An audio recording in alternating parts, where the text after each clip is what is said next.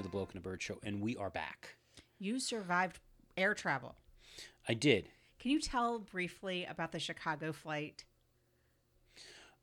Oh, well, okay, so it wasn't my flight. So I'm trying to get out of Washington D.C. at, at National, uh, Reagan National Airport Friday morning, and United has a lot of flights to Chicago, which is Like hourly, right? yeah, pretty much hourly. So I show up for my 11 a.m. departure, and because I like to the, to get to the airport early, I'm there at about. You believe in zero tr- stress travel. You get there three hours in advance. I, I was not there three hours in advance. I was there at nine o'clock. So eh, not quite that bad. I think my but- text from you started at eight forty-five, but okay, I'll go there. whichever. So as, as I walk over, make my way over to the gate, the, the flight prior to mine is a Chicago flight that was scheduled to leave at 7:45 in the morning. They were a little late. They were a lot late. They were having a maintenance issue. Um, they were alternately letting people on and off the plane because it was that bad of a situation. Um, about nine forty-five ish or so, I guess. The they pushed the plane back, thinking that they were going to leave to go to Chicago, and at about ooh, ten after ten, they brought it right back to the gate again. Um, at which point there was an, and one poor lady working the United ticket counter trying to sort this out for the folks on this flight decides that you know it's a whole lot easier instead of trying to rebook some folks and leave some folks on a plane and disembark some folks off the plane and she just says the heck with it everybody get off the plane. Disembarks the whole flight. And they were nice enough that the 945 flight had already pushed back by the time that the plane rolled back in.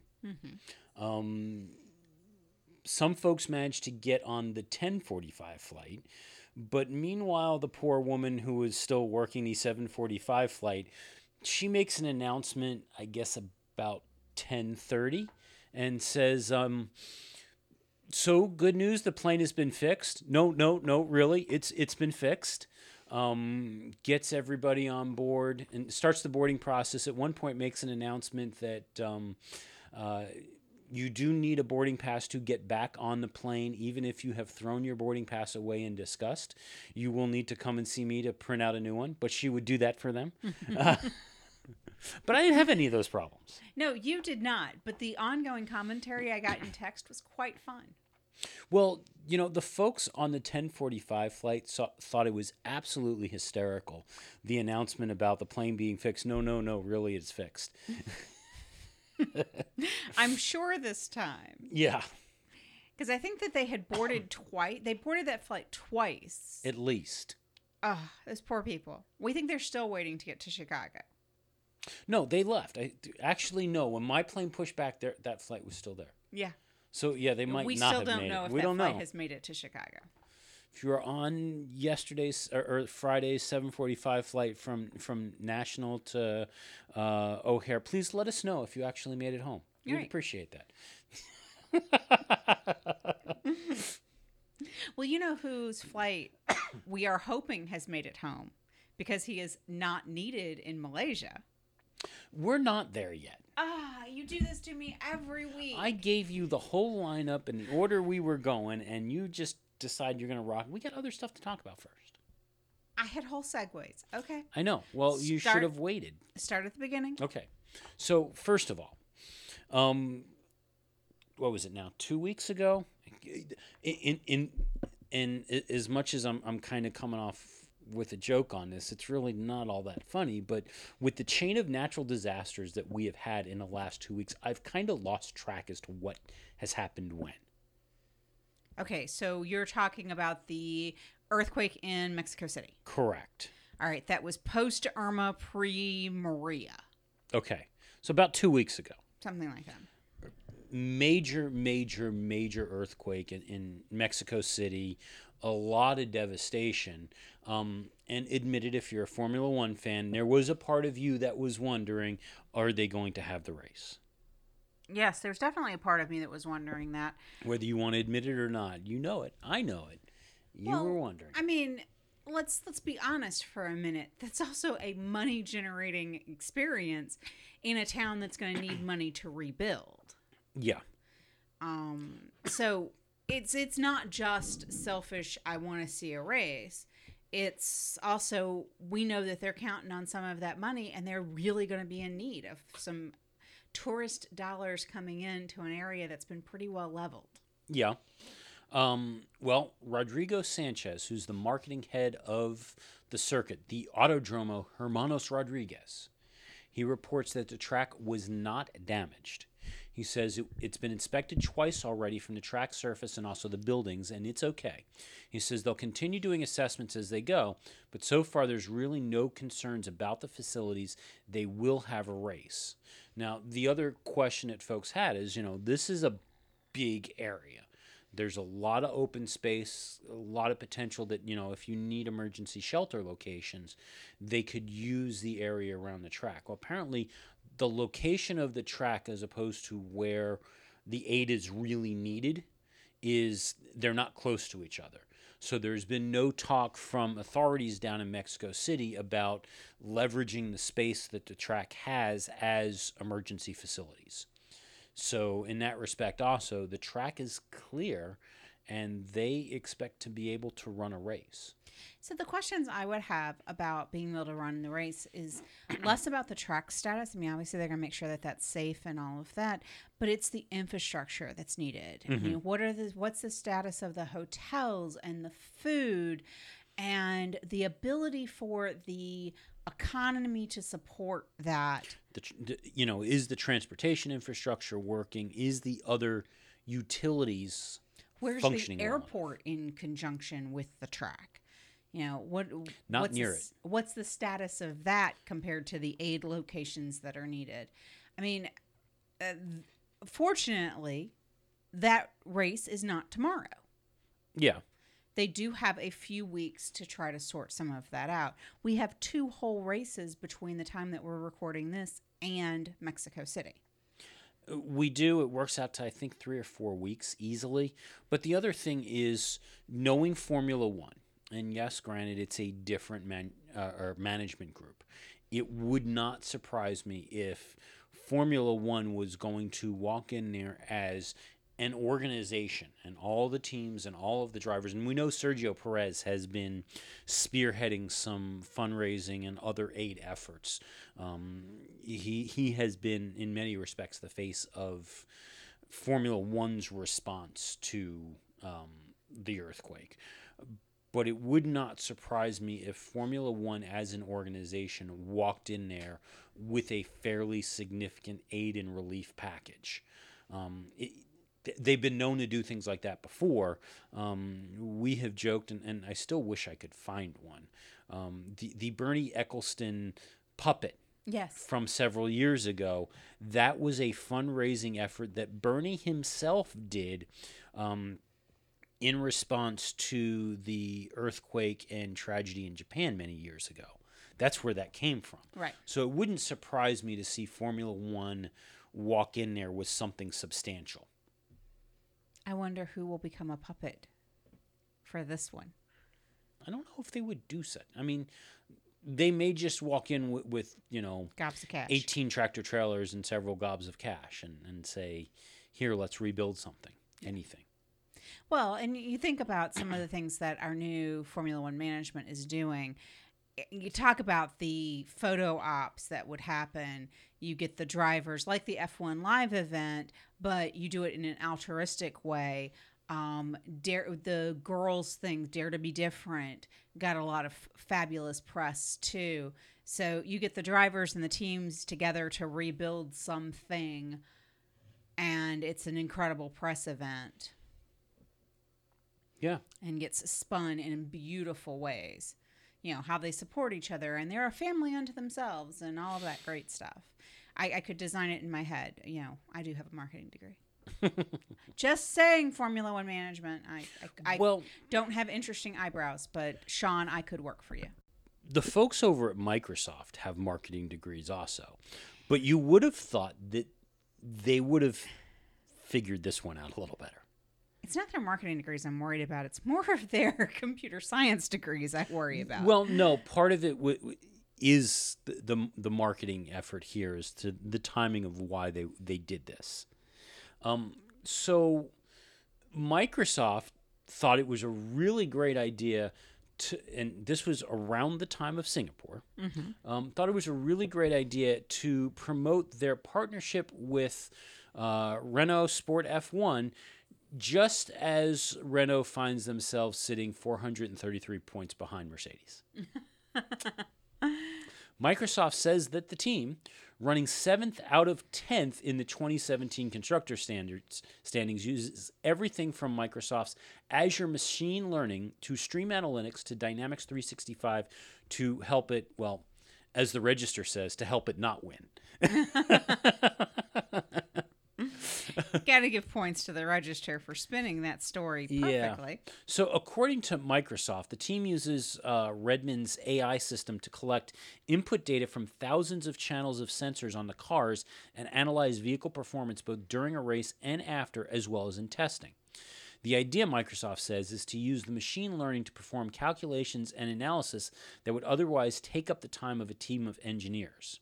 Um, but more than that, according to Microsoft, they say that the Renault design team is using their HoloLens augmented reality platform to study and improve car and engine designs. Mm. So, I mean, there's some neat stuff there. But given the trouble that Renault is having, both as a engine constructor and as a team, yeah, I don't know if Microsoft's really helping that much. it's either that or imagine how bad they'd be if they didn't have Microsoft's help. They didn't have help. Yeah. yeah. So, yeah, you may have a marketing degree. So did they, but that didn't help. Now, we we talked in our last show about uh, the the changes in the partnerships when it comes to engines, with Honda getting kicked to the curb by McLaren, McLaren going to Renault, um, Honda going to Toro Rosso, and we're going to see how this shakes out. Well, you know, now that the the partnership has truly broken down and it is completely unrecoverable, the knives are coming out. Oh, they're they they've hired the like cutthroat divorce divorce lawyers, and you know we're now assassinating characters. Kind of. The problem is, and you know, McLaren for a while has been pointing out the faults in, in Honda and the issues and stuff like that. And, and Honda's been really good up until now not to go after McLaren. Up until um, Honda Motorsport chief Masashi Yamamoto came out and said that um, McLaren is a systematic company that finds it hard to adapt to change. Mm. He says, working with McLaren, I've realized that they are a very big company which is very systematic. It's obviously very strong because of that, but at the same time, they can find it hard to adapt to change. Now, let me remind you this is a Japanese automaker that is accusing another company of being resistant to change and very systematic. Does that make any sense to you? Pot meet kettle. Yeah. I read this and I'm like, um, y- you do realize who you work for, right? you, you you understand that that's why everyone's been criticizing you for the last two years is because you guys aren't changing what you do, and instead you're going after what was up until you got your hands on it a, a fairly successful Formula One team. Even when Crazy Ron Dennis was running it. I mean, really? Now they they do say that um, Toro Rosso, on the other hand, they're a company that is growing. It's very important for us to work in partnership together, heading towards the same goal. So for us, we are very much looking forward to being able to work closer. Take this for an example. If we compare both teams with different cuisines, Let's say McLaren is a very sophisticated French cuisine. That's the way it is. Then Toro Rosso is more like a countryside, homemade, delicious stew where you can add new ingredients. We're excited to do that. What the hell does that even mean? There are so many words that are colliding in my head right now. But let's let's pick that one apart for a second. They have described McLaren as being similar to high-end French cuisine. The pinnacle, the respected pinnacle of a dining experience that the very thought of fine dining tends to be based on principles of cooking and many of the glossary of terms all come out of the French tradition. Yeah. No one is pointing at it and saying the French high end cuisine. They don't innovate, they're bad. stagnant. They, They, don't, suck. yeah, that none of that. They've been doing the same thing the same way for hundreds of years, pleasing people, and it is considered phenomenal. And then they're trading that for a team that they have described as backwater country stew. yeah. So they just throw everything in the pot and see what works. Well, maybe we should read the lines a little, read between the lines a little more. You have McLaren, the, the French cuisine, i.e., demands excellence and expects to win and be at the front. Top of precision. Mm-hmm. Yes. And then you have Toro Rosso, which is happy if they're in the middle of the pack. So they are striving for Mediocrity. medi- mediocre. Mediocrity works just fine. and this is a Japanese company that is telling us and has told us for years that they are the best manufacturer of consumer cars. They're top rated. There's high end safety in consumer cars. Their cars last better than anything else, and yada yada, woof woof. And they're settling for mediocrity at the pinnacle of motorsport. Yeah. Go Honda. Well, they, whatever makes you feel better to sleep at night. This is this is when the captain of the football team has dumped you and you're sitting in your bedroom and you're crying and you have to figure out how to make yourself feel better and you say, "Well, he was balding and therefore he was going to lose all his hair by the time he was 20." And he got a little paunch and he's not a starter on the football team anymore because he, you know, had hyperextended his knee and therefore he's not good enough. okay. This is sour grapes. Apparently. Well, Honda is a teenage girl. Honda goes on a little bit more here. Should they have? Probably shouldn't have. but there's more we can pick apart.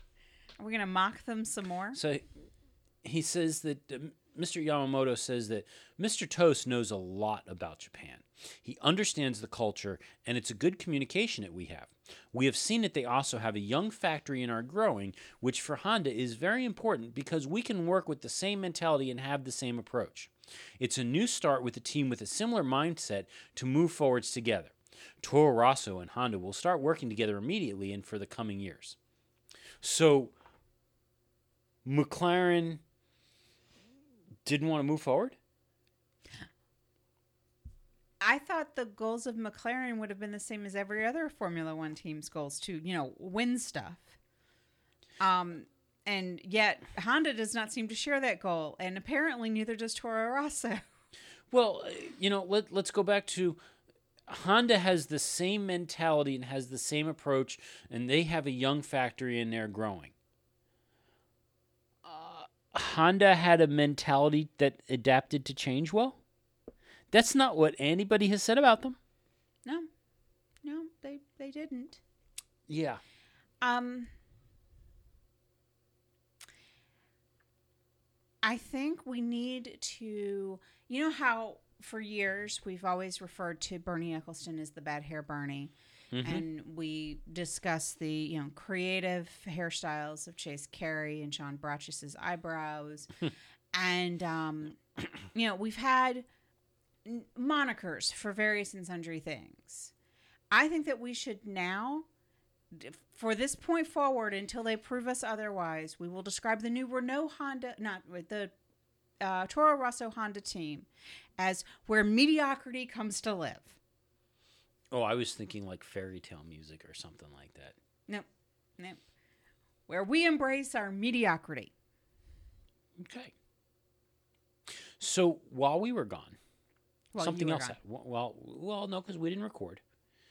You were gone. Something else happened. There was a meeting of the League of Super Evil.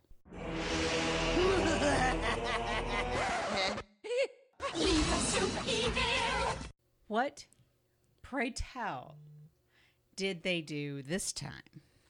Well, the strategy group decided, and it was confirmed by the FIA, that, you know, re- remember a couple of weeks ago, we, we heard from Christian Horner um, talking about how ludicrous the engine penalties were. And they needed to rethink this idea. And yes, we get that, you know, we need to, to save money and we shouldn't be going and introducing a new engine every race, but this is the, the grid penalties are, are just kind of pointless at this point. They're just getting racked on and racked on. We need to rethink the engine limits. Remember that? Oh, yeah. Well, they discussed the engine limits. And what were they supposed to be for next year? Like well, three engines for next year because they had four this year. Drop it down to three. what they ended up agreeing to, as opposed to, you know, the, hey, look, this is stupid. We're, we're, we're going to give you more engines. They have agreed that the teams will get for 2018 season two. So when they say they don't like grid penalties and they think the grid penalties are ridiculous, what they really mean is we love the drama of the grid penalty and we want it to continue. Yeah. Now, the, the- it, it's it depends on the component. So what they've done is two examples of the MGUKs, which is the kinetic energy uh, units, and kinetic energy recovery units, uh, the energy stores, and the control electronics. So since the calendar for next year is going to have 21 races, that means the MGUK and all the associated components need to last 11 races. And if you screw up your MGUK design and you need to upgrade, you either need to suck it up for 11 races or you're going to start racking in penalties. Um, now, on the remaining power unit unit elements, the, that's the internal combustion engines, the turbochargers, of which Ferrari had one fail this week, and the MGUHs, that's the, the um, recovery units for the heat. Um, those drivers get three uh, pieces or, or three different units, So they have to last seven races. seven races each. Now, let's also remember, and, and, and this is something that, that's got to have Toro Rosso a little concerned here. Um, after the first 14 races of the current season, Stoffel Vandoorne had already used as many as 10 examples of some pieces of the power unit. 10. And they're going to two. I can't wrap my head around that being a good thing. Mostly because one of the things that really bothers me is that we get all excited for about the Barcelona race. You know, we start off the mm-hmm. season, we get all excited for about the Barcelona race because there's major engine upgrades that are supposed to be happening. Yep. They're going to get one shot at an engine upgrade throughout the entire season and there's 21 races in the season. Yep. Okay, Formula One, when we said we wanted things to be different, this was not what we said we wanted. Hey, j- just to give you more an idea of, of, of what this is potentially going to mean here. So there have been eight drivers so far this year. Basically, the entire uh, lineup of drivers on either Renault or Honda engines. Eight of them have already exceeded this year's upper limit of four examples of at least one of their power unit components. And just as a reminder, so far, the max that we have seen due to power or max penalties that we have seen this season due to power units was 150 grid places. Stoffel? Um, actually, it was total at Monza. It was 150 places. Mm. I mean, really? I mean, once you hit over 20, it's kind of pointless. Um, but seriously. Oh my word, seriously. Okay. Well, not long after this decision around the technical specifications came down, word also came out that the head of the FIA's Formula One technical department, Marcin Budkowski, Budkowski, has resigned with immediate effect. Oh, so he's leaving Formula One, obviously. He's thrown his little hands up and said, You guys are being ridiculous. I'm leaving. Um, kind of. He's actually on three months of gardening leave before he goes to join Renault. To which several of the teams are um, they're really kind of pissed.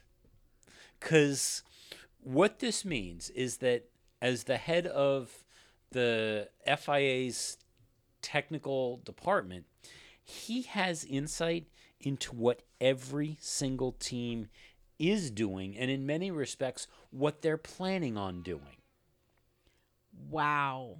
And after just a three month break, he's going to go to Renault and go, hey, Ferrari's looking at this, and McLaren's looking at this, and Mercedes is looking at this. How can we go and incorporate all of it? Don't worry, Honda will break it. Yeah. I mean, that's the only saving grace is that Honda will break it. So we'll, see how that one plays out. Um, it got a little bit of play over on the Channel 4 side. Um, and I think it's probably a bigger deal than anybody's letting on.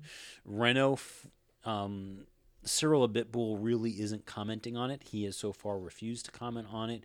But the word is, yeah, he's coming to work for Renault, and And technically, the way he's doing it is not illegal. it's not. Um, and that is the minimum amount of gardening leave he is required to take. under Swiss regulations. Right. I guess if there was a different com- country involved, not I don't know whether he's Swiss or it's because actually I think thought the FIA was in France, not in Switzerland. I don't know where do they get a tax I don't break. know all those EU places and well actually Switzerland isn't even in the EU. So yeah, I don't even know how the, these labor laws work over there. They've got their own special stuff. I barely understand the U.S. labor laws. I cannot expect me to understand international labor laws. Okay.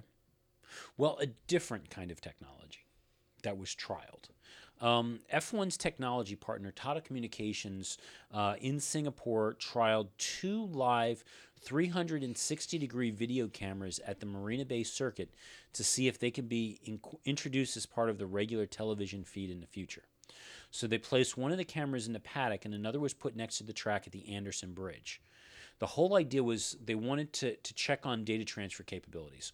Um, live 360 degree feeds have been a challenge for sports in the past due to a lengthy delay before the images can be processed.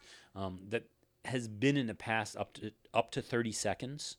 Um, however, um, they think that they have gotten it that it's near real time.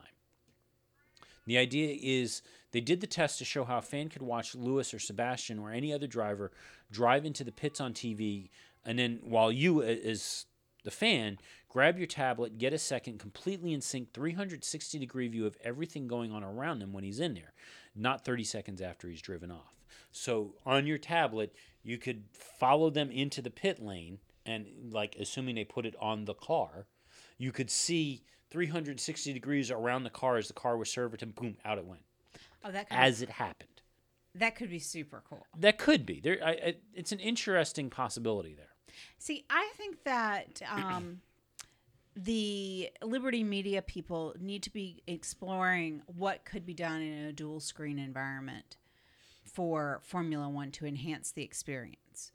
I mean, this is one way that they could enhance the experience, but the be the ability to leverage like the second screen to be able to follow a specific driver through the race, like why couldn't I be able to tap right into Lewis's camera I think there's some extent that's available to you if you subscribe to the Formula One app, which we don't do.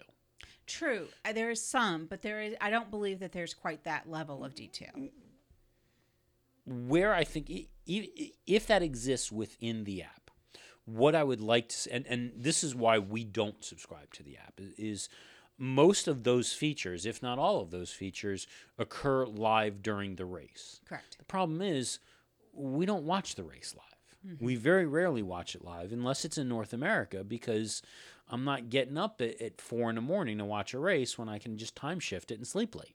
So You're not getting up at four o'clock in the morning, even when the cat is standing on my head screaming at you. well, that's because it's standing on your head, not mine. But it is screaming at you. But if there was a way I could turn around and watch the race on whatever my favorite outlet was, mm-hmm. whether that was NBC Sports or Sky or Channel 4 or God forbid the Canadian broadcast, which I hear is worse than N- NBC Sports. I know it's hard to believe, but I didn't think that was physically possible. apparently it's even worse. Did they um, get somebody older than Hobbs to do their commentary? No, it's like this is the race, and we'll talk about the race. And once the race is over, we go off to other stuff. There's no pre-show, there's no post-show, there's no analysis. It's boom, here's the race. We might as well be watching the raw feed from the FIA. Pretty close to that, is my understanding. But regardless of what I'm watching, or, or and when I'm watching it, if I could turn around and sync up the that extra data and that extra information and extra feed that Formula One was providing to its subscribers, regardless of when I watch the race. And, and maybe they turn around and go, okay, you have to consume this within 14 days. I'm good with that. Mm-hmm. I would subscribe to the app. That would deliver value to me. Oh yeah. But with it being that I can only get that content if I watch the race when it's happening, it's the value proposition isn't there for me. Well, I think it's there's a, a difficulty in trying to figure out how to do the the time shift sync. Mm-hmm. Because at some point, all the broadcasts would basically have to say, if you are using the app, this is, you know, sync to this. Because there's got to be some way that you tell the app, I am watching my coverage now, start. Um, there's a couple ways you could do it. Um, one is you allow the app to have access to the microphone. Mm. And if there's a tone that's generated at maybe certain intervals throughout the race, and it doesn't even have to be an audible tone. I mean, if you, th- th- this is some old school stuff here, but think back 30 plus years ago.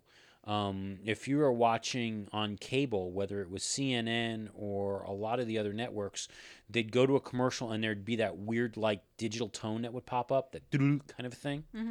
That was what that was. That was the network sending a notification to the cable providers that they had gone to a commercial and they could start their local commercial roll. Do a similar kind of a thing. Yeah, that could be possible.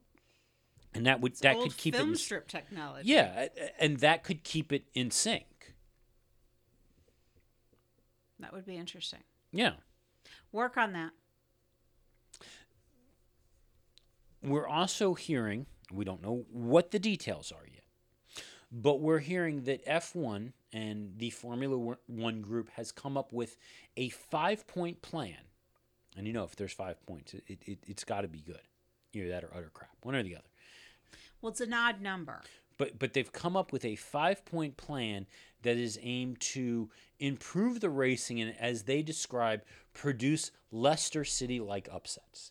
Now, for those who have no idea anything about soccer, and, and we have very little about it, um, Leicester City is uh, an English football team that uh, back in 2015 wasn't expected to do very well. They had had some pretty crappy seasons and were expected to be because the way Premiership works is that if you don't, uh, if you're not successful enough, you get relegated to, to the lower leagues. They were up for relegation, and instead this that year um, in 2015 of getting relegated, they won the whole thing. It's like a major league story. Yeah. They won the whole thing. So th- the idea is Formula One, just like a lot of other folks, are starting to recognize that the difference between the folks at the front and like Sauber is huge. Right. So We could have told them that, like when we were brand new watchers. Yeah, well, they're realizing that they've got to come up with ways to the to level the playing field to some extent, so that it's a possibility that when you watch the race, you're not going to go, okay, I'm watching a race and there's a pretty good chance that it's either going to be a Mercedes, a Ferrari, or a Red Bull that's going to win.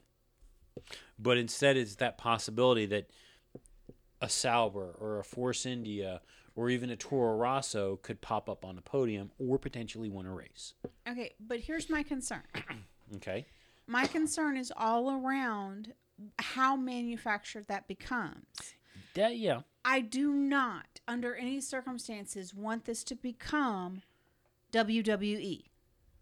We don't and there's a reason to be concerned when Formula 1 and the FIA interfere with the racing. I mean, we saw that with the high deg tires, and we've seen that folks still are not necessarily sure they like DRS.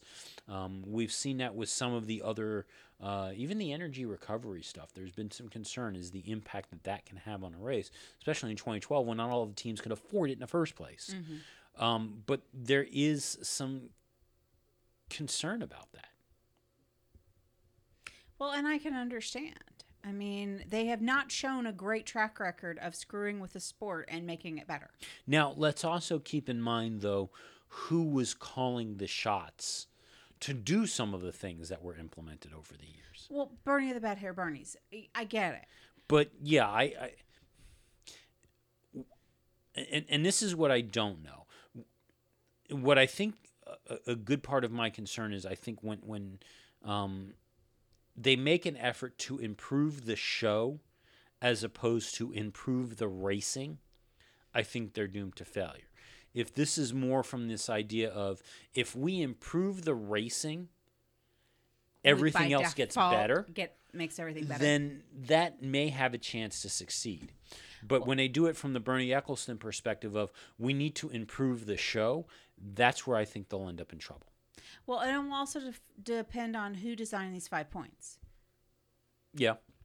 Because you you try to tell me that if Ross designed these five points, that we're really going to be that far off the mark because he's he's bright guy. He gets it, and we know he gets it. He knows where the show can be improved, and it's by improving the racing. Yeah. And so we'll see. hopefully less in a manufactured way. Because if one of these five points is sprinklers on the track to make wet races, I'm coming after you. Yeah, that I don't think it is. What these five points are is a complete and utter mystery.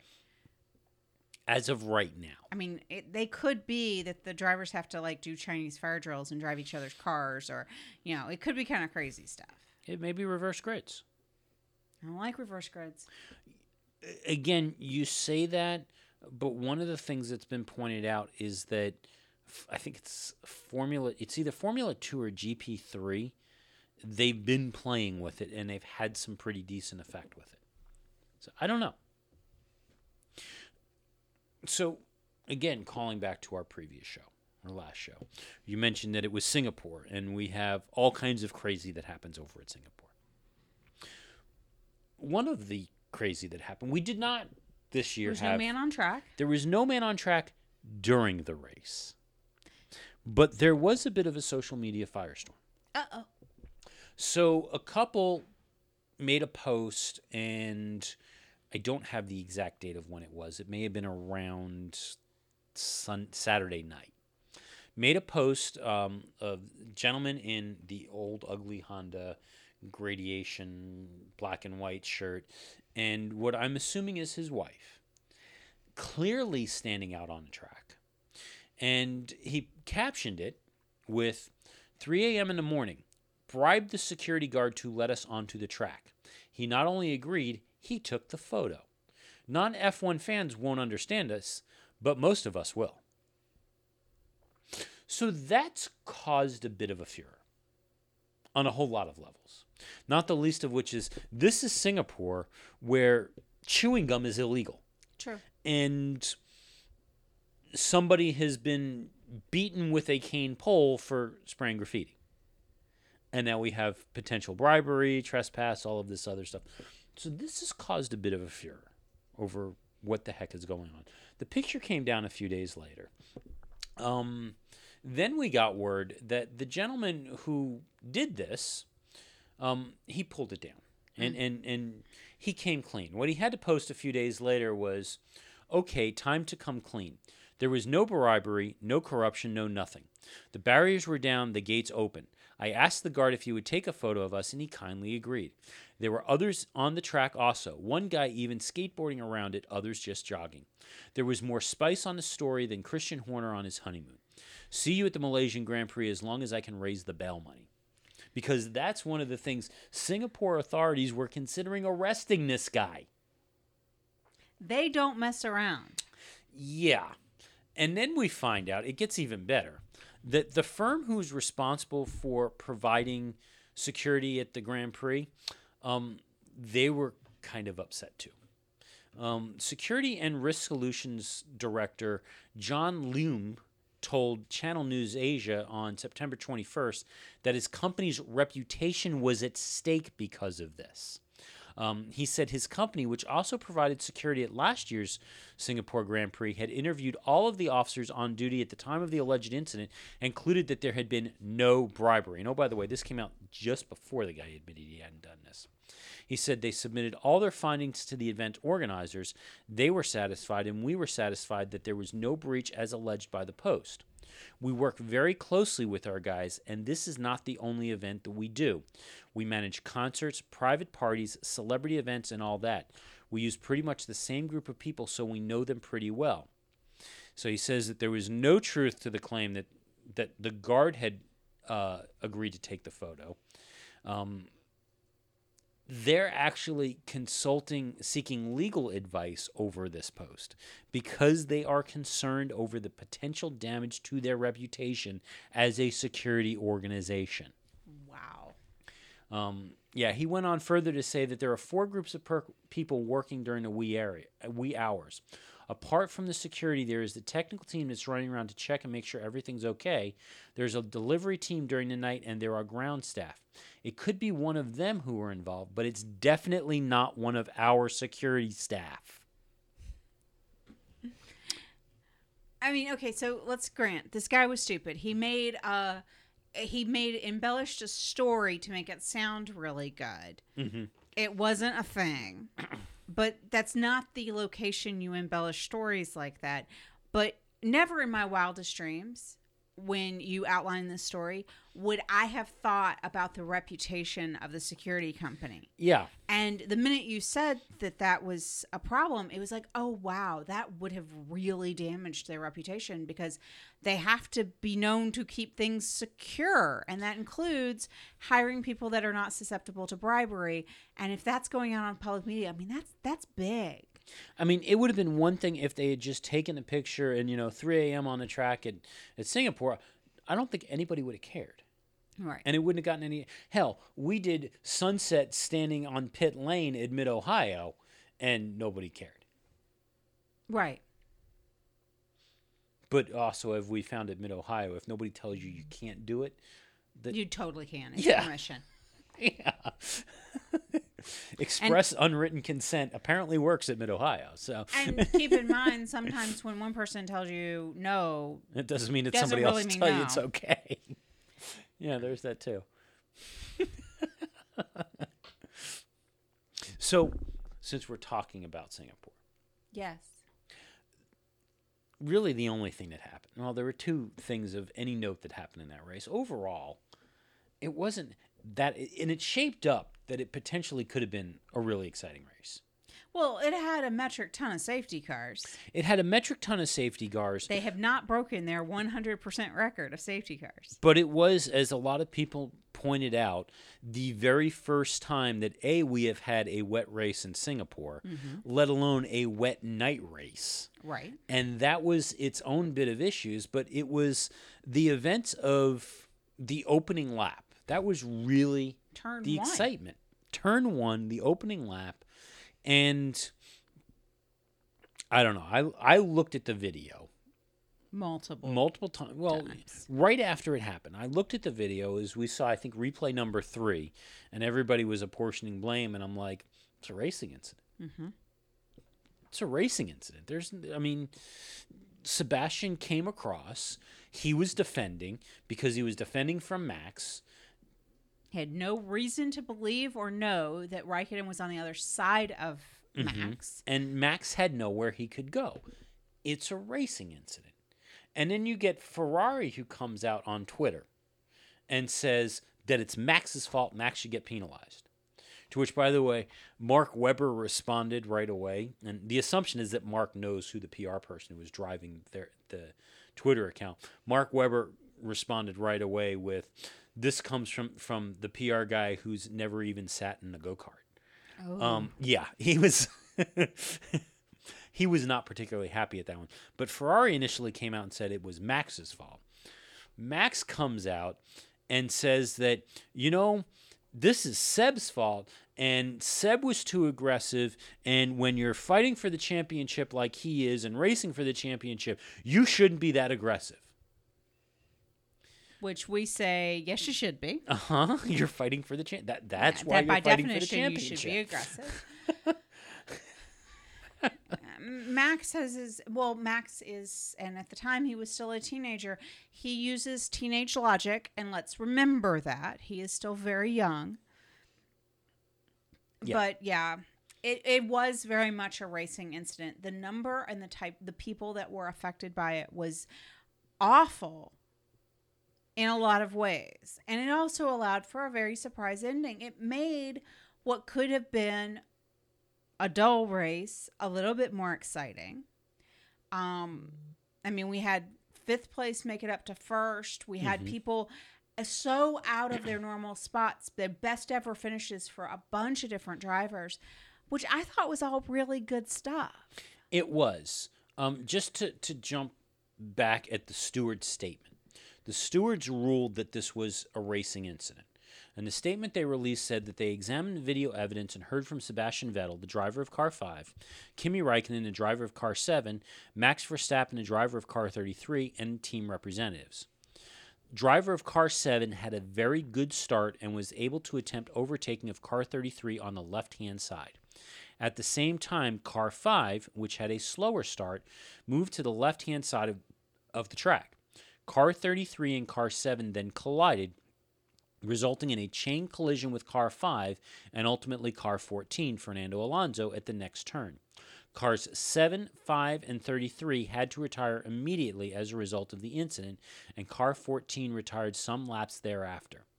The stewards consider that no driver was found to be to have been wholly or predominantly to blame for the incident and will therefore take no further action.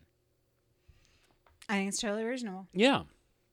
Um, but that being said, there was a whole chain of folks on the internet, pundits and non pundits alike, saying this was Sebastian who was at fault, and Sebastian just threw away his chances at a title this year, and it's all over. And no, I don't think so.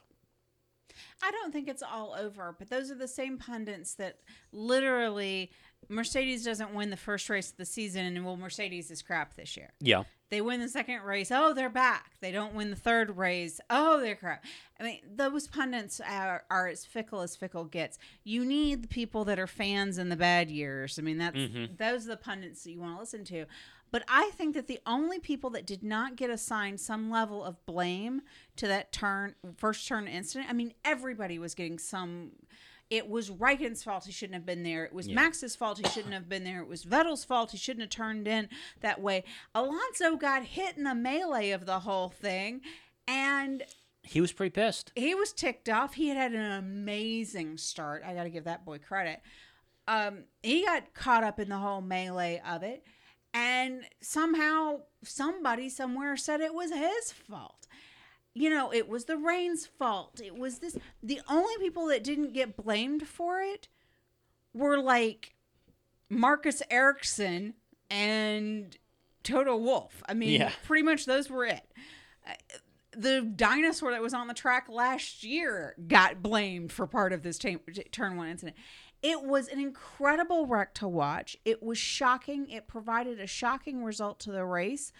Um, all things are good because I'm a Lewis fan, so therefore it's all okay.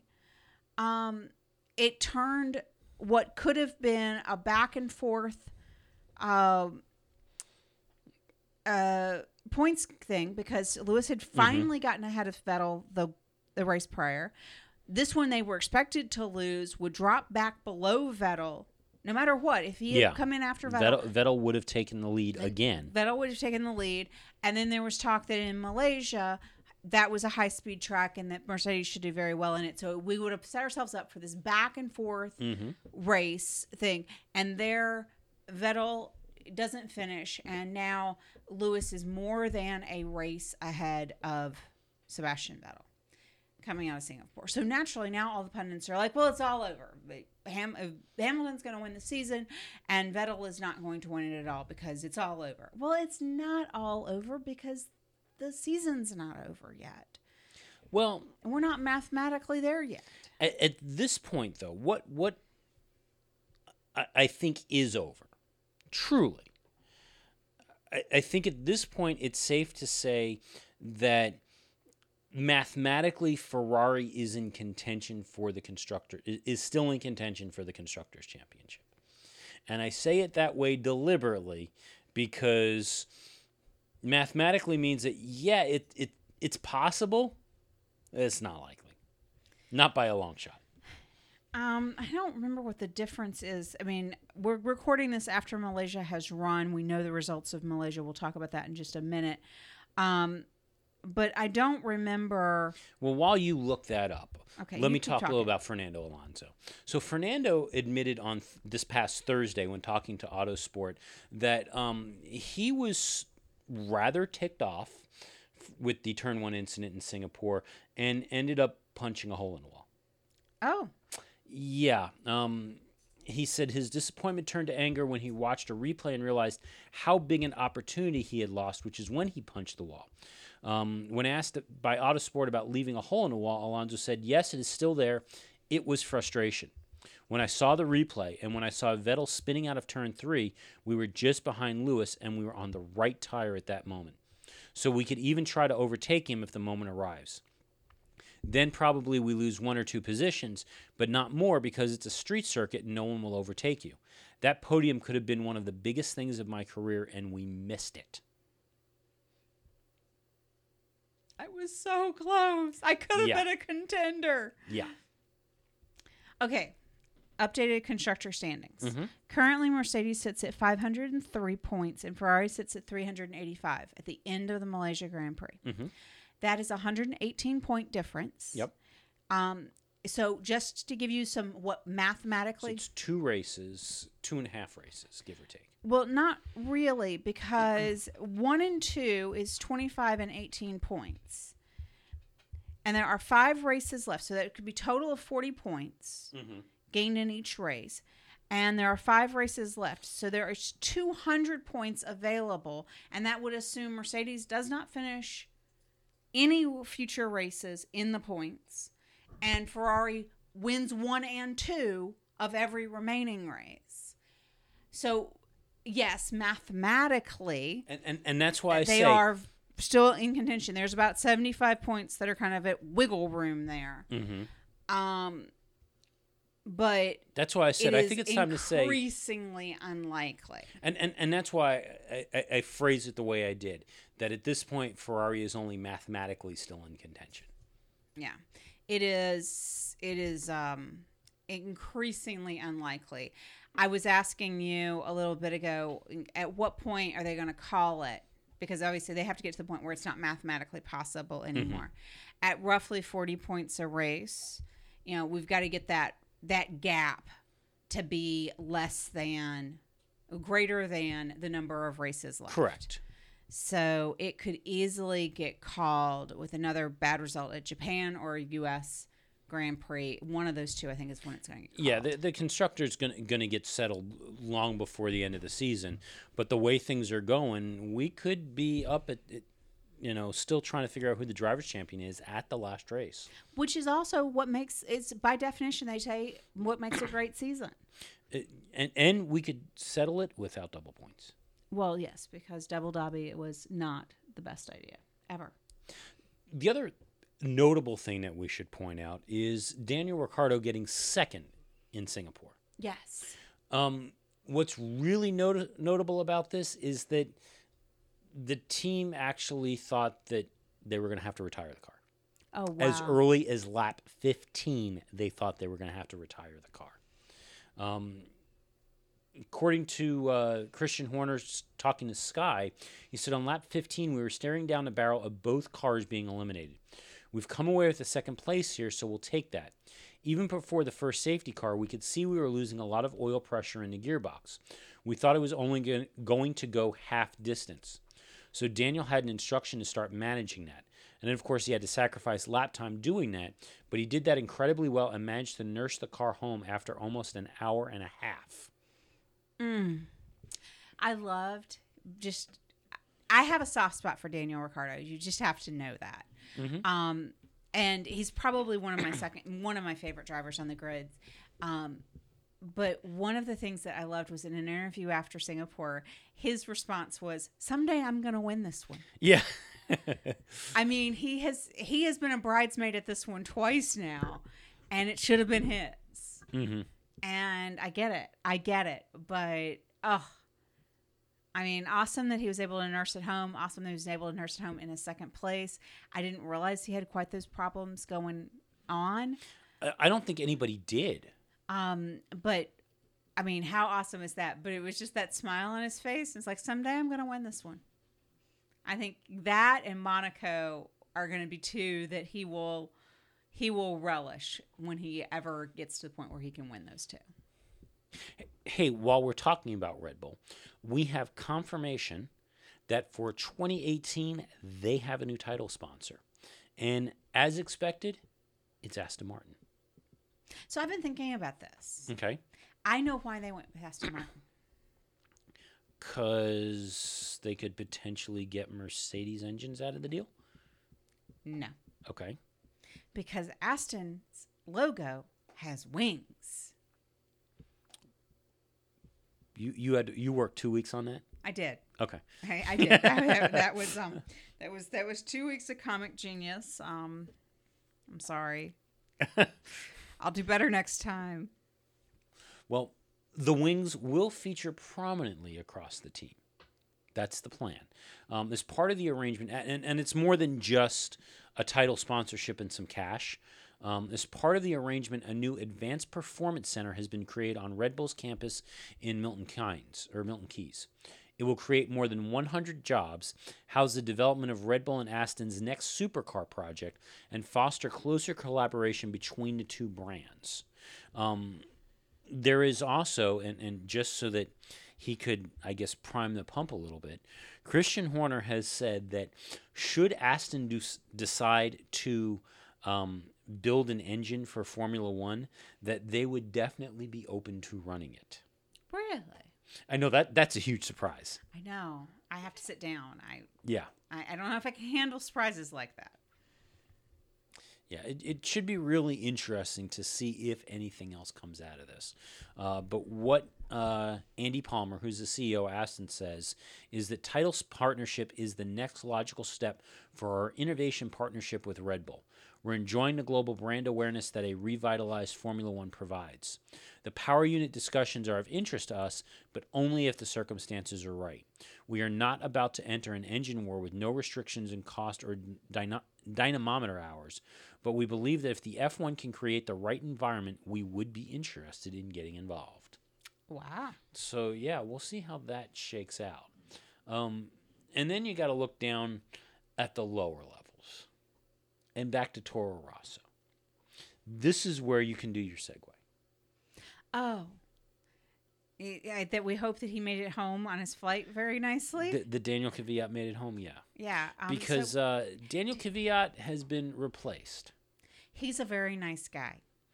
Yeah, that that's pretty much it. Well, what Franz Tost had to say is and, and about the entire situation. Uh, well, first off, let's start with, with Daniel.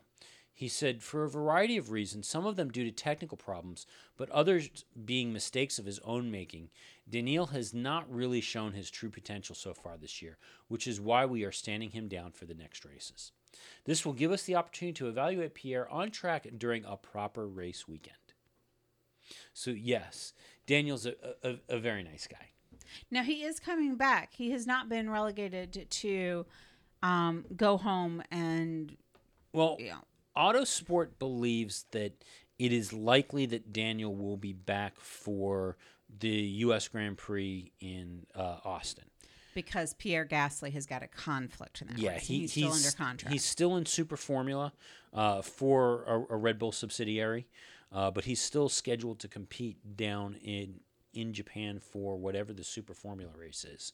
Unless they find a replacement for him there. I mean, that's also possible too. Well, there, there's that possibility. I, I think if Pierre continues to show well, they may decide to keep him. I don't know. the whole idea, um, according to Franz Tost, is or Franz Tost is Toro Rosso was established by Red Bull to bring youngsters from its junior program into Formula One, and that's what they're doing by giving Pierre this chance.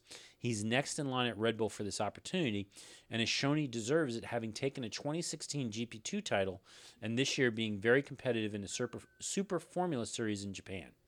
Um, he really has a valid chance of winning the title, as he is only a half point behind the leader. Um, the driver switch gives us an opportunity to make a more informed decision regarding our 2018 choices. So yeah, it gives them a chance to see him, but if he's a point behind the leader in Super Formula, they're not going to pull him. Yeah, it does depend on what his schedule is going to look like. But it'll be interesting to see what happens. Um, he did run in Malaysia. He did. He didn't do well. First, he finished the race, He finished. and and considering Carlos Sainz didn't, there's that. Um, he made it at least into Q two. To say, I think that, I mean, he qualified fairly well given the car. Um, and I was listening to the BBC Five live coverage, their recap of Malaysia, and uh, Jennie Gow gave him drive of the race. Okay, I could. I mean, for first time ever in a Formula One That's car, the reason why she said that that was it. for for him to perform as well as he did. I mean, yeah, he didn't come home with points. He finished the race. He stayed out of trouble. Okay, yeah, I I could kind of see that. And what she did say was that she had originally thought that she was going to give it to Lance Stroll, but the end of the race, post race incident with Vettel, eliminated that. Yeah, that was pretty dumb. But so she went with Pierre Gasly. I thought it was a pretty decent thing. He's he's got a lot of good buzz about him, and he didn't crash. So unlike your favorite Lance Stroll, Stroll, who did crash. um, I think that he uh, he is off to a decent Formula One start. The thing that just grabs me is the awful luck, timing, and you know all of the different magic that has to happen to have a Formula One career. But you got to have a heart and feel sorry for Daniel Kvyat. He got called up to the big boys from Toro Rosso, was there for a couple of weeks, and then got sitting down. Well, to no, he made it through. He he made it through a year. He did not make it through a year at Red Bull. Yeah, he did. He did not. Double check that. He did a year at Red Bull. It was his second year that it that the the wheels fell off the wagon, and he didn't make it because he was driving for Red Bull in Suzuka and had a hell of a crash. But he has been. While you look that up and confirm that one, um, McLaren announced their financial results from 2016. Um, they lost 3.2 million pounds, uh, and that was directly as a result of the reduced prize money it received um, due to that four per- uh, uh, due to that poor first season with Honda. Now, keep in mind also that that 3.2 million dollar loss was even after getting its engines for free and something like a hundred million dollars from Honda just for running the engines in the first place. I mean, it's crazy. Um, the amount of money that they got from their uh, 2016 the prize purse was 16.5 million pounds, which was half of what it would have received had it come in fifth the last year when it was a Mercedes customer in 2014. And you're still looking up. Yep. I'm still looking. Okay, it looks like 2015 he ran the season with Daniel Ricciardo. See, I was right. Um, because he took Vettel's spot, Right. and then it was uh, four races into the 2016 season when Max came in. that Correct. he was eclipsed by the like freshman driver in Toro Rosso. And I, I we could replay the audio from that incident in Russia. I won't do that. Everybody's heard it enough. And um, and then went back down to the Red Bull uh, junior team of Toro Rosso, and then gets booted out in the middle of another season. Yeah. But yeah, they, they kept him in place for the majority of, of last season. And honestly, I didn't think he did all that great last year. Even he had the- especially after he got punted down there. He, I mean, it takes an incredible guy to get demoted and not have it reflect in his work, and that's it what happened does, to him. but he was put up against a rookie, and the rookie showed him up left and right. He wasn't a team player. We heard that on multiple occasions that even this year he was not being a team player. But I don't was- think the team was being a team player to him either. I don't know. I, I, I think that pulling the rug out from underneath him with Max absolutely destroyed that him. was, but I'm talking this year. That I- relationship I this year has gotten worse. I don't think that he's recovered from that It demotion. probably hasn't. But the problem is, if you're looking to stay in Formula One, you kind of need to recover. Well, you need to. I mean, I frankly think that he should have been released from Red Bull's team and allowed to go find something else. Or Um, at some point, I mean, it's just, I don't think that he's done any services by staying in his demoted spot. see, see, and that's where I disagree. I, I think actually, Red Bull, the the organization did give him provide him a huge service. Um, instead of turning around and cutting him free and having that stain on his record that you couldn't finish the season with a Formula One team, that you were doing that bad that they brought somebody up instead, I think he would have struggled to find another seat if at least they had turned around, it, it'd be one thing if he finished the season and they said, okay, we're not renewing your contract, you're out of here. That would have been one thing. That he could have recovered off of. And I don't think he would have had a problem with the, you know, putting that on, on your, your resume that, that you were a Formula One driver and the new hot shot came in and took your seat at the end of the season. Okay, fine lots of drivers move on to other series as a result of such things. But to turn around and get replaced mid season, or not in, in his case, it wasn't even mid season, a lot less than mid season, By the rookie. still. Yeah, he, it was by a rookie, but it was you were at, at a top tier team. Red Bull is. You were at a top tier team, and you couldn't perform at a level that that allowed them to to retain their confidence in you. So instead, they grabbed the kid who had all of four races under his belt, and his other claim to fame was in an exhibition thing he wrecked a car. Had no junior series experience, no real experience driving Formula One cars, and they rush him up after four races to replace you. That speaks a lot.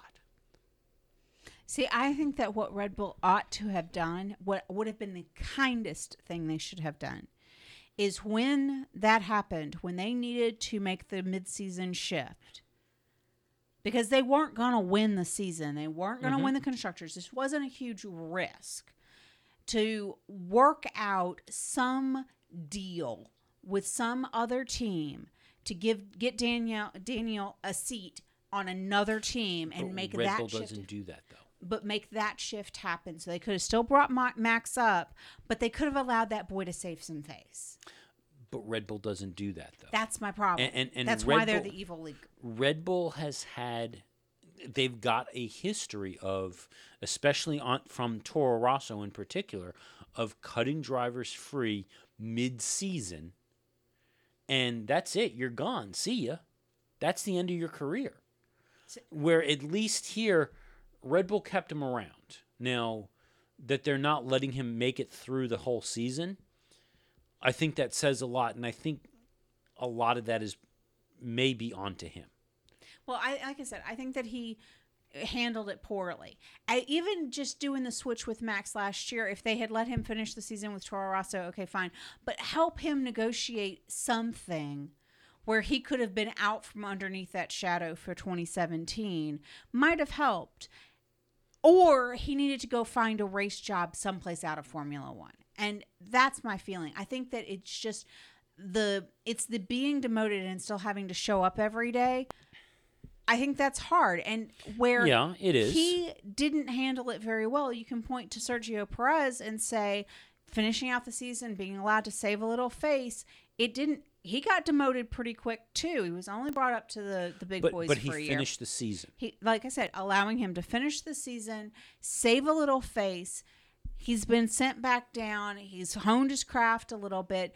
You've you've you see that not affecting him quite so bad. I think the way the Red Bull handled that, and probably Daniel's own sensitivities, not a good combination.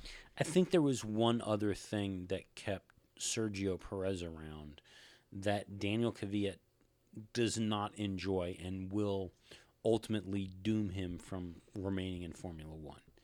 Sergio Perez has a lot of sponsorship money behind him. Mm-hmm. And yeah, he failed miserably when he was over at, um, well, I don't want to say he failed miserably. He failed at he, he was not as successful as would have been expected when he was over at McLaren. Now, admittedly, the car wasn't that great either, and I think some of that was accepted when people were looking around. But the fact that he had that big sponsorship check behind him, I think helped him a lot. And then you've got that Force India was somewhat familiar with him to begin with. That helped too. I don't think um, Kvyat has big sponsorship money behind him. And as a result, the teams that I think are likely to hire somebody like him, whether that's a, a Williams or a a Sauber or a Sauber, um, yeah, there's nobody else left at this point. Um, maybe Haas. Um, he's not attractive in that there's no money to at least back up the his what at this point can be considered middling performance. Well, and that's the other piece of that is, yeah, I get it. But I'm not putting, I just refuse to put all the blame on him. I think he's been the victim of some poor decisions that would have allowed him to save face. And I don't think he handled it very well. And I think that he honestly should have packed up his toys and gone home. But I feel sorry for him having the rug pulled out from underneath him twice by his team. Yeah, He's got to feel like his team didn't like him very much. Formula One is cutthroat. You got to perform, and you got, and, and he's made some stupid mistakes, He has. and I think that's really where it lies. Hey, back to McLaren, real quick. Yeah. So we know 2020 is the end of the current commercial rights agreement uh, between the teams, and we don't know where that's going. But Zak Brown has said that McLaren is open to a compromise on the special payments that they get.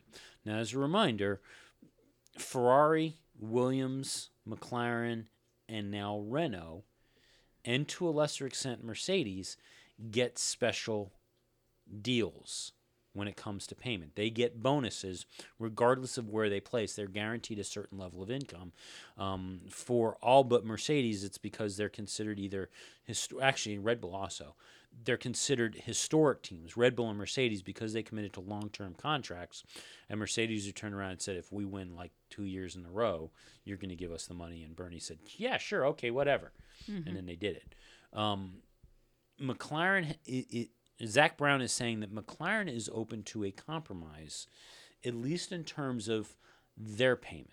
Now, how that would work and what that would, how that you know what that would constitute, we don't know. but he at least says that they're open to some level of negotiation, which we haven't heard that from anybody else. No. So I can't imagine that they would agree to a deal when nobody else will. But I think he's at least trying to get the door open to some talks. Well, that's a, a good thing. So, speaking of Williams, Felipe is saying that it is Williams for him in 2018 or he's out. Okay. Take me or leave me. This is it. If I can't get into Williams, I'm not going anywhere. I'm not going down to a Sauber. I'm not going down to, to a lesser team. It has got to be Williams. We haven't heard anything one way or the other from Williams. However, Paul di Resta stood up and said, I'd really like that seat. Oh. Now, I don't know if that means that he's not expecting a contract from Sky, but he's saying it. Yeah, yeah I, I'd really like that seat. You know, everybody said I did really well for pretty much no preparation. Imagine what I could do if I actually prepare for the seat. So I'd really like the seat. Well, I don't know if we're going to get an answer anytime soon because isn't Claire like actively giving birth as we talk? Um, she is probably in you know the the final stages of her pregnancy. Um, I have not heard that she has given birth yet, but she's got. I mean, she was super pregnant last time we saw her, so it's coming soon. But I haven't heard anything yet. So, But Claire, I mean, you've got Paddy Lowe, you've got Frank. Mhm.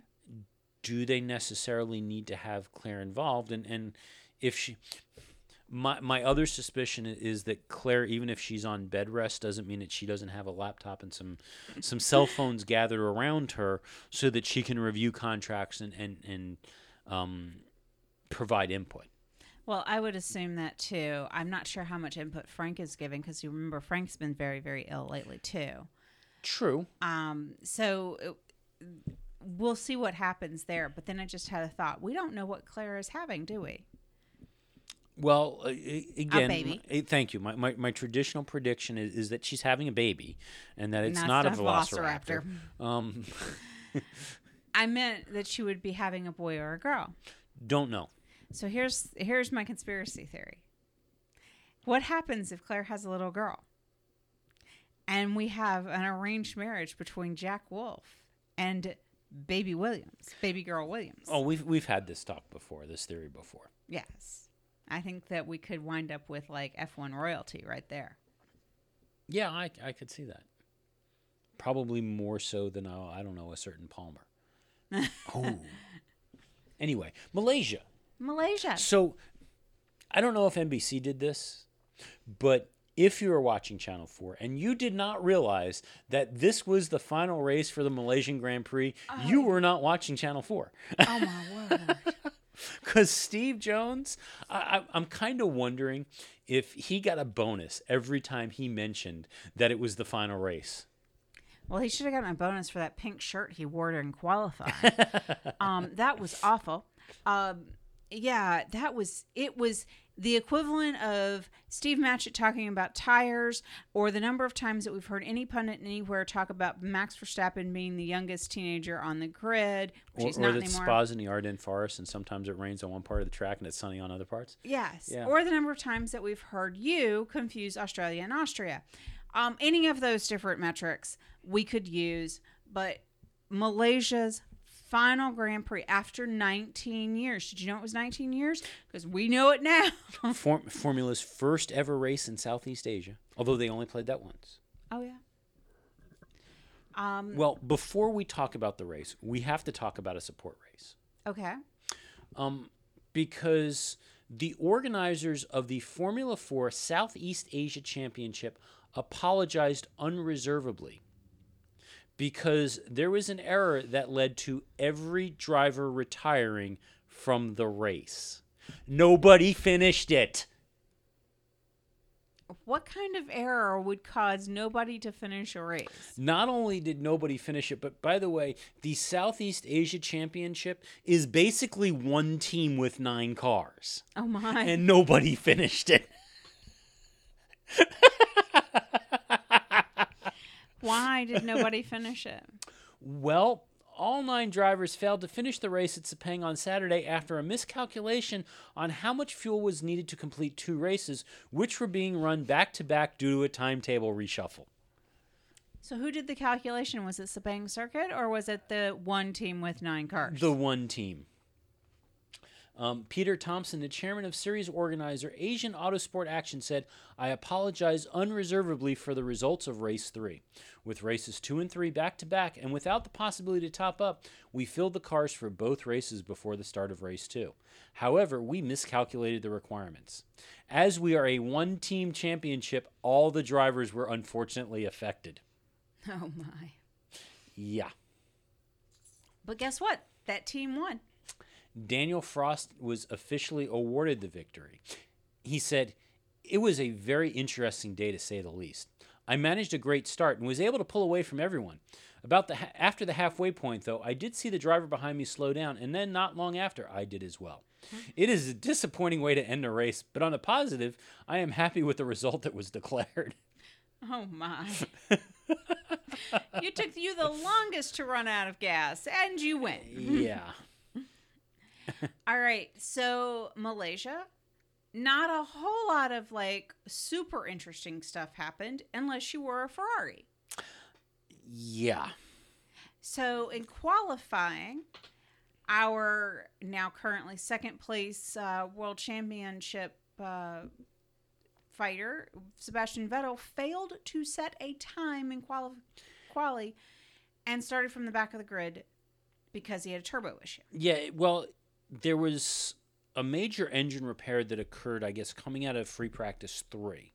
Um, the team was working frantically to get the car ready to go for uh, qualifying.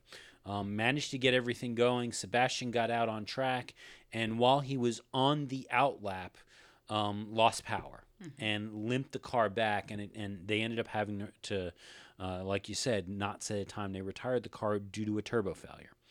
Um, so he starts at the back. Now Ferrari got really smart here. Ferrari realized that we're already at the back. Nothing else can happen. This is a great time, and, and there hasn't been a lot of talk on what on, on the brilliance here. This is a really good time to put a brand new engine in Seb's car. We're already at the back. There's nothing to lose here. Mm-hmm. So they swapped out his engine, took an additional 20 place penalty, even though he already started in last place. But the one thing that nobody pointed out is that, okay, so now Seb has a, a brand new engine to get him through the rest of the year. The Mercedes don't. Right. They took their last engine two races ago. Mm-hmm. That could be telling. That could be very interesting as to when that that penalty happens because I don't think there's an if at this point. I think it's a when. Mm-hmm. All right. So at the front end of the grid, we had Lewis Hamilton get yet another pole lap unexpectedly because he had been not performing very well throughout the weekend in free practices. Um, And we also heard radio chatter during that lap, or, or as in the lead up to that lap, of some engine issues. Right. They had picked up that there was an engine issue. Lewis said, I've got something going on. And the chain of events, and Susie Wolff told the story probably the best of the number of people that told the story. But the chain of events is that before Brackley what was the other plant? Um, Brixworth. Brixworth.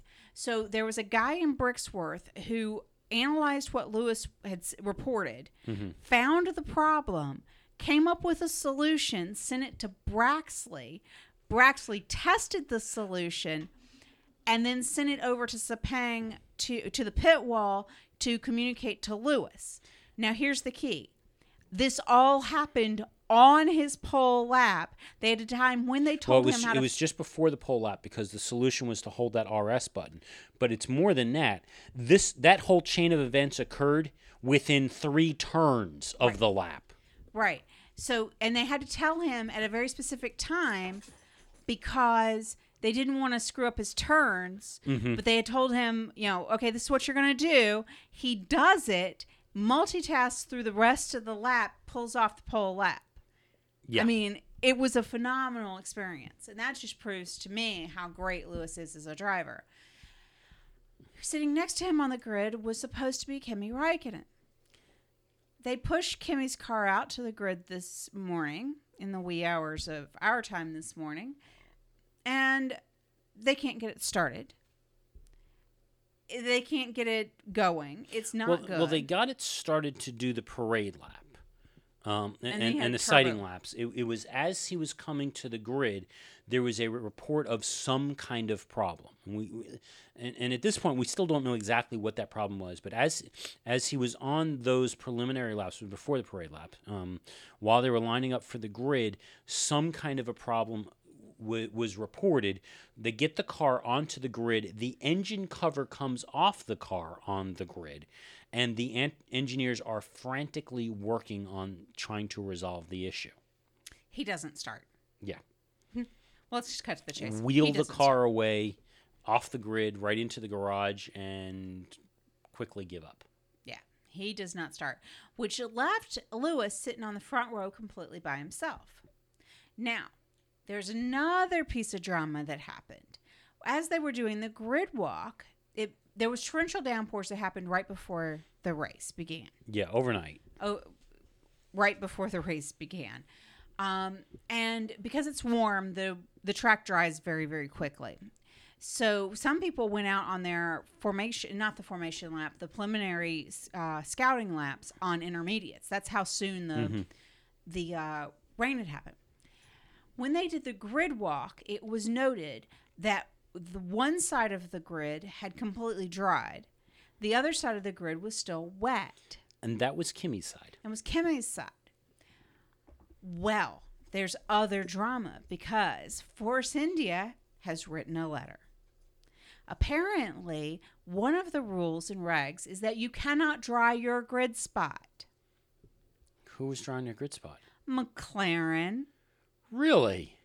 at least McLaren, but they cite about two or three other teams that were drying their grid spots, um, and ultimately no action has been taken. But Yeah, because they that's something that the FIA has gone back and forth on, because I think it was last year. I don't remember if it was Malaysia or if it was Japan, but there was one of the races where um, somebody had gotten approval to to dry the, their their grid spot. Um, but there was also another opportunity where Mercedes had asked for it and was told no.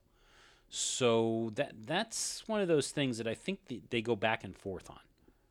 Right. Apparently, it's Article 22.3 of the sporting regulations. Other than by driving on the track, competitors are not permitted to attempt to alter the grip of any part of the track surface, which includes drying.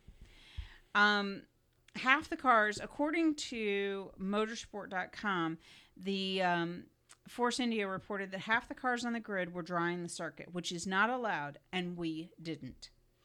Um, they actually followed the rules when everyone else was drying the circuit. They got much better start than we did on the wet side of the grid. He thinks McLaren was one of the teams. Um, Interesting. So they have talked to the FIA, but not specifically to Charlie. So I don't know if anything will actually come out of this. But they are saying, well, that was why they didn't get a good start. You know, I think there'll be a clarification is all that'll come out of that. Yeah.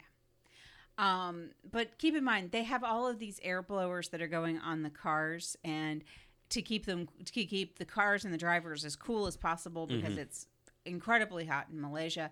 And of course, it wouldn't be much to just turn those little blowers down on the grid right in front of the tires. you know, it, I, you know that that's an easy miss Yeah. makes perfect sense.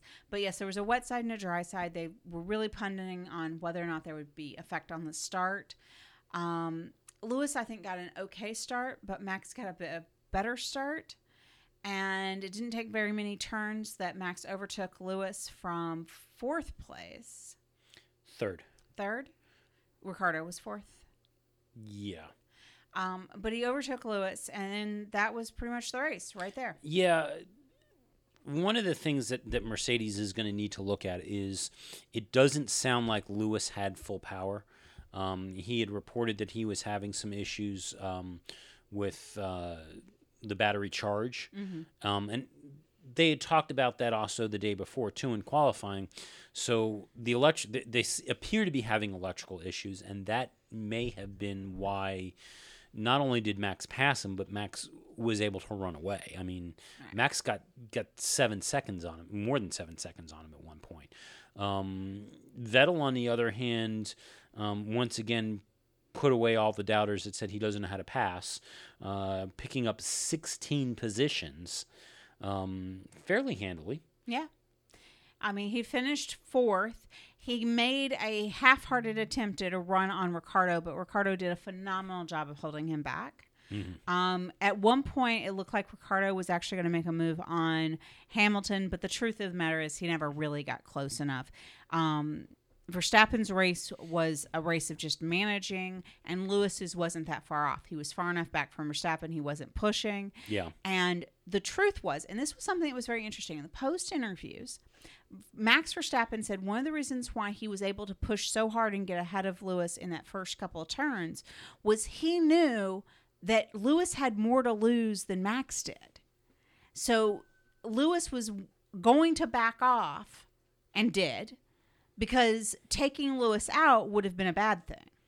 So Lewis taking second was a strategic move in a very in on Lewis's side because in his Yeah. interview he also said he goes, "Yeah, I could have pushed harder, but as long as I kept Vettel behind me by a certain amount, I- I didn't need to and why take a risk?"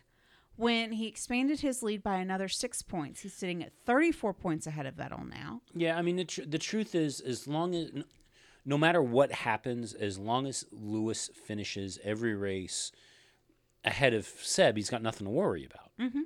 So yeah, I could see that. So, and as long as they finish close to each other, he could finish behind Seb in a couple of races Yeah, and it'd still be okay. Now, the one that's the most disappointing is actually Valtteri Bottas. yeah, He qualified fifth, he finished fifth, he made no change, but he is feeling like he's in a little bit of a slump right now. he is. Uh, you know, I, I think the statistic is that he's been since uh, the return from summer break. He's been about a half second down on Lewis. Um, it wasn't helped by uh, an aero issue. Uh, Mercedes was trying out a new aero package on the car. Um, both drivers struggled with it through practice. Um, Lewis went back to the old package, but Valtteri stayed with the new one. And Valtteri has admitted that staying with the new one was probably a mistake. Right. Um, and then overall, the rest of the grid kind of flowed out as the rest of the grid did. Um, it wasn't all that exciting. There was no safety car. There was no, you know, big fun crashes. Although there was an interesting crash that happened during free practice with Grosjean. There was, yeah, well, interesting is one way to put it. Um, once again, we're reminded of the tremendous amount of suction um, that goes on under the cars as they race around the circuit. Um, a weld failed on one, uh, and it was when I believe it was Vettel passed over one of the curbs. A weld failed on one of the the uh, metal grates that covers a, a drain on the side of the track. Popped up an edge of that grate, and when Grosjean came over, it slashed through the car. Right. So, I mean, that was the big excitement that happened. But overall, it was Malaysia, the last one. We say goodbye to Malaysia. Largest crowd at Malaysia ever. And Max Verstappen won his second ever race. The day after his 20th birthday, because he's no longer a teenager. He's no longer a teenager. Um, apparently, Jos Verstappen is very, very pleased. Of course. And. Max's little sister cried on the grid under the podium. Well, that's because he's won more races than Yas now. Right. Apparently, the Dutch national anthem has played been played exactly twice, Yes, both for Max. both for Max. Um, so our last story, and again, this takes us back to Singapore. Some some comments that we heard from um, Lightning McQueen. I mean, uh, Lewis. Lewis has said that uh, he is aiming to become a vegan in an attempt to pursue the healthiest possible lifestyle and avoid damaging the planet. Lewis said that he had been inspired by a documentary about the meat industry and its potential effects on the environment, animal welfare, and human health. Um, he has not eaten chicken for much of this year. He said, I stopped eating red meat two years ago. I have generally been a pescatarian for the majority of the year, and now I've cut fish. As for the human race, what we are doing to the world, the pollution in terms of emission of global warming gases, coming from the amount of cows that are being produced is incredible. They say it is more than we produce, more than what we produce with our flights and our cars, which is kind of crazy to think. The cruelty is horrible, and I don't necessarily want to support that. I want to live a healthier life. A man whose entire career is based on using fossil fuel. And doesn't reuse tires and goes through how many sets of rubber tires in a weekend, never to be reused again? Sometimes they just destroy them without ever using them in the first place. Right. Yeah. Save the planet, Lewis. One chicken breast at a time. Yeah. So, yeah, that's all we've got. Another long show. But uh, next It week was is two weeks a show in one. It was. Next week we have Suzuka and Should Japanese be the best headgear ever. Yeah, if if you watch Japan for nothing else, you watch it for the hats that the fans are wearing, and see how many DRS enabled hats you can find. Yes. And on that note, we'll call it a show. Are so glad you came. Bye bye. Bye bye. Bye bye. Bye bye now. Bye. Bye bye. Remember, please discard all candy wrappers and popcorn containers in the nearest trash receptacle. Thank you. Okay, bye bye now. Bye bye. Bye. okay. Are they all gone? Uh, is, is, there, is everybody gone? huh? Good. Oh my gosh, my cheeks are killing me. I can't keep smiling like this anymore. I am exhausted. I think I need a break. a little break? Okay.